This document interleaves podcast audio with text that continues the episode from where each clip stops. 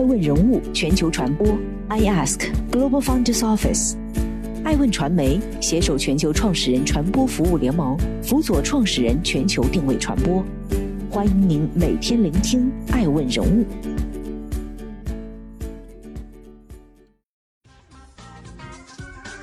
Hello，大家好，欢迎大家的守候。本期播出的爱问人物是高田贤三，由一笔拆迁款开启的传奇人生。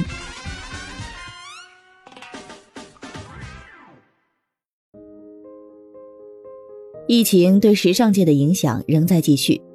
四月三号，意大利著名鞋子设计师塞乔罗斯去世，这是时尚圈第一位因新冠肺炎而离世的设计师。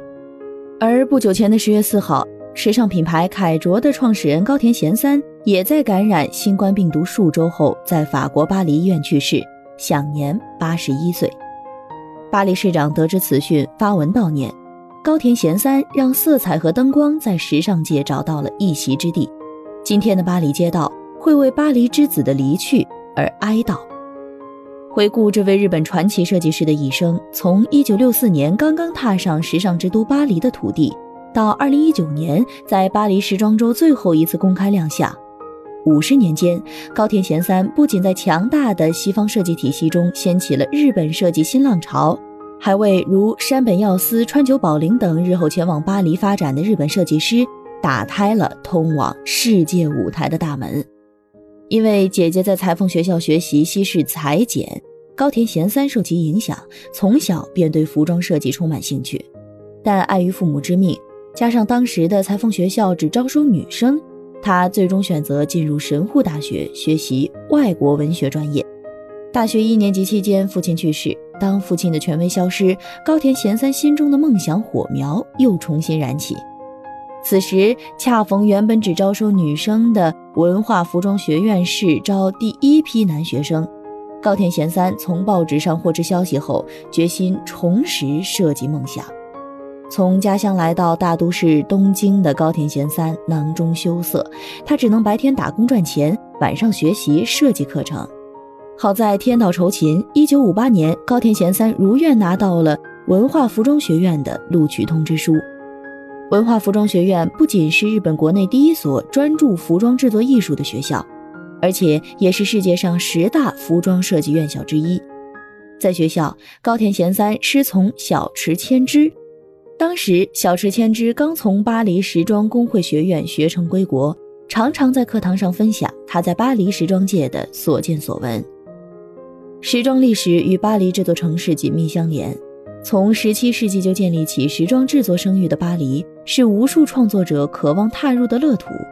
他们喜欢漂泊在巴黎的街头，寻求艺术创作的灵感。讲台下的高田贤三也不例外。他对巴黎是身不能至，心向往之。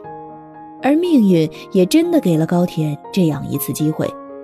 一九六四年，日本东京为了筹办夏季奥运会而拆迁，高田贤三租住的公寓刚好在拆迁区域，拿到政府发的十个月租金补偿款。高田贤三做的第一件事就是买了张开往巴黎的船票。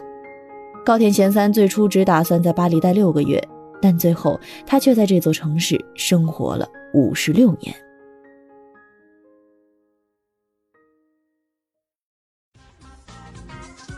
欢迎继续聆听《守候爱问人物全球传播》，正在播出的爱问人物是高田贤三，时装是他与世界的沟通方式。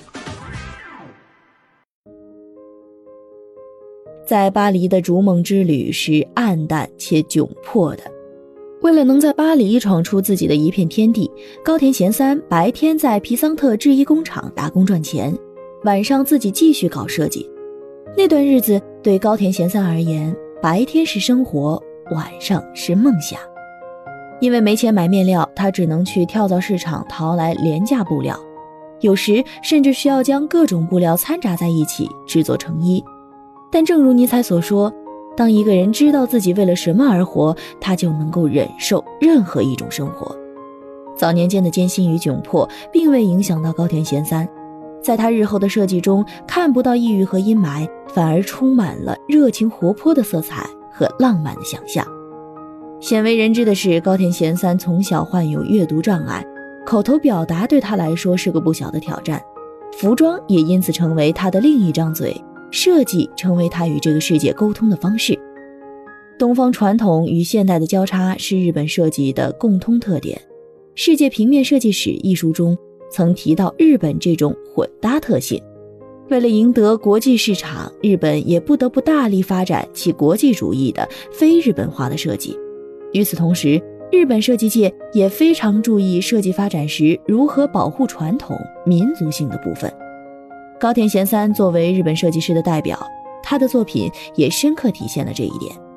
在皮桑特工厂的工作经验，使得他的设计作品中也保留了大量的西式制衣传统。同时，高田贤三也在自己的设计中融入了日本和服的传统元素：直线条的剪裁、加宽的袖口。这样的衣服穿上后不会有被束缚捆绑的感觉，迎合了当时西方时尚界对于舒适与自由的要求。此外，高田贤三喜欢从自然界中汲取灵感，色彩缤纷的花朵、蝴蝶、鸟、鱼等充满生机的动物都成为他设计中的创意元素。这些异域色彩对法国人也产生了极大的吸引力。一九七零年，高田贤三在 Vivienne 画廊举办了他在巴黎的首场女装发布会。他在墙上画满了野花，并将自己的品牌命名为“日本丛林”。大胆的颜色、直线的剪裁、绚烂的花朵引起了巴黎时装界的注意。在首秀的三个月后，高田贤三的服装登上了《L》杂志的封面。一九七一年，《L》杂志用整整四张彩页来介绍高田贤三的设计。高田贤三不仅得到了来自巴黎时装界的认可，年轻人也纷纷涌向这位来自东方的设计师，不只是因为他的服装价格亲民，而是那些充满活力的色彩与图案与过往的时装风格形成鲜明对比。高田贤三信奉的时装理念之一就是：时尚不是为少数人准备的，而是为所有人准备的。高田贤三的设计理念。在当时创造了一种全新的设计美学，并影响了后来的一代设计师，例如 Dries Van Noten、Mark Jacobs 等。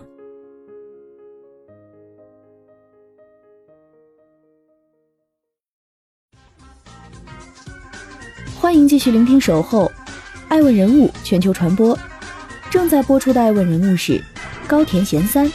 我卖掉凯卓，并没有留恋。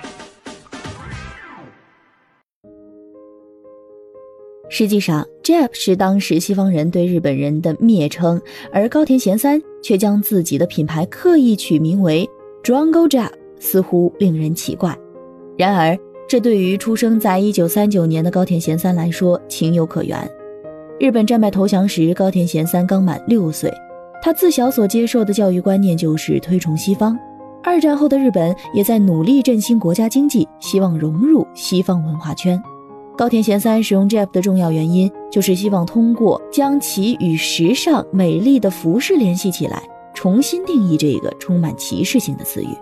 不过，有着日本杰奎琳之称的戴威夫人，还是指点了这位刚刚在世界时尚设计舞台崭露头角的年轻设计师，劝他把品牌名改为凯卓，即高田贤三本人名字中“贤三”的罗马拼音。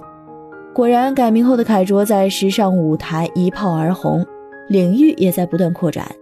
一九八三年，凯卓男装品牌诞生，此后如化妆品、香水、童装等副线产品陆续被推出。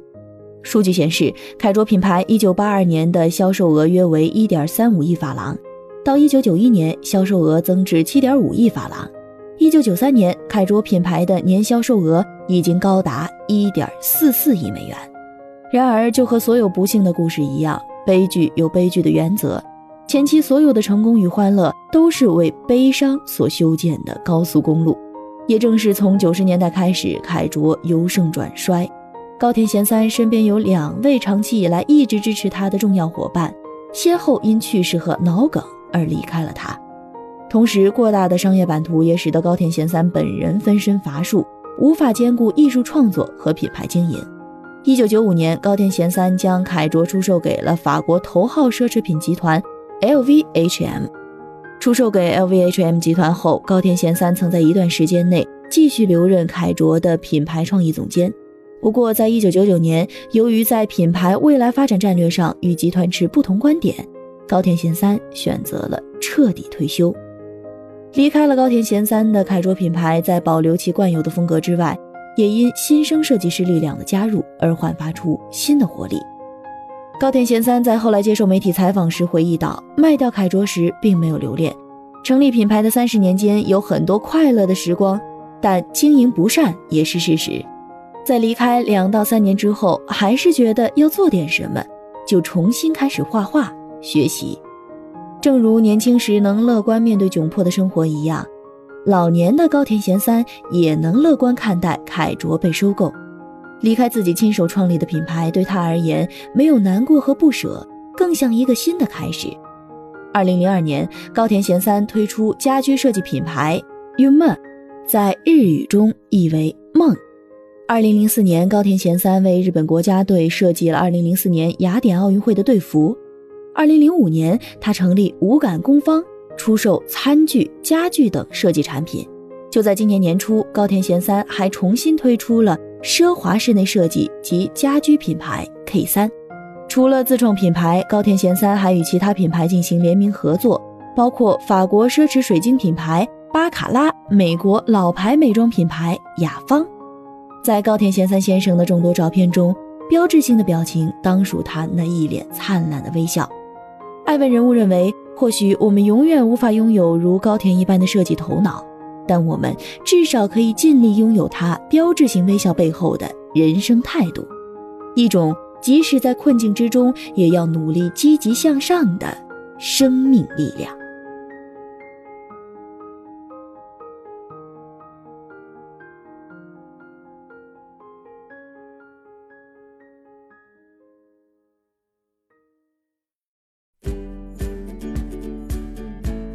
顶级人物，欢迎关注每周六晚十一点海南卫视，同步在学习强国 APP 直播。更多完整内容，欢迎关注爱问官网 iask-media.com。更多精彩内容，也可以搜索爱问人物抖音号 iaskleaders。爱问人物全球传播，iask Global Founders Office。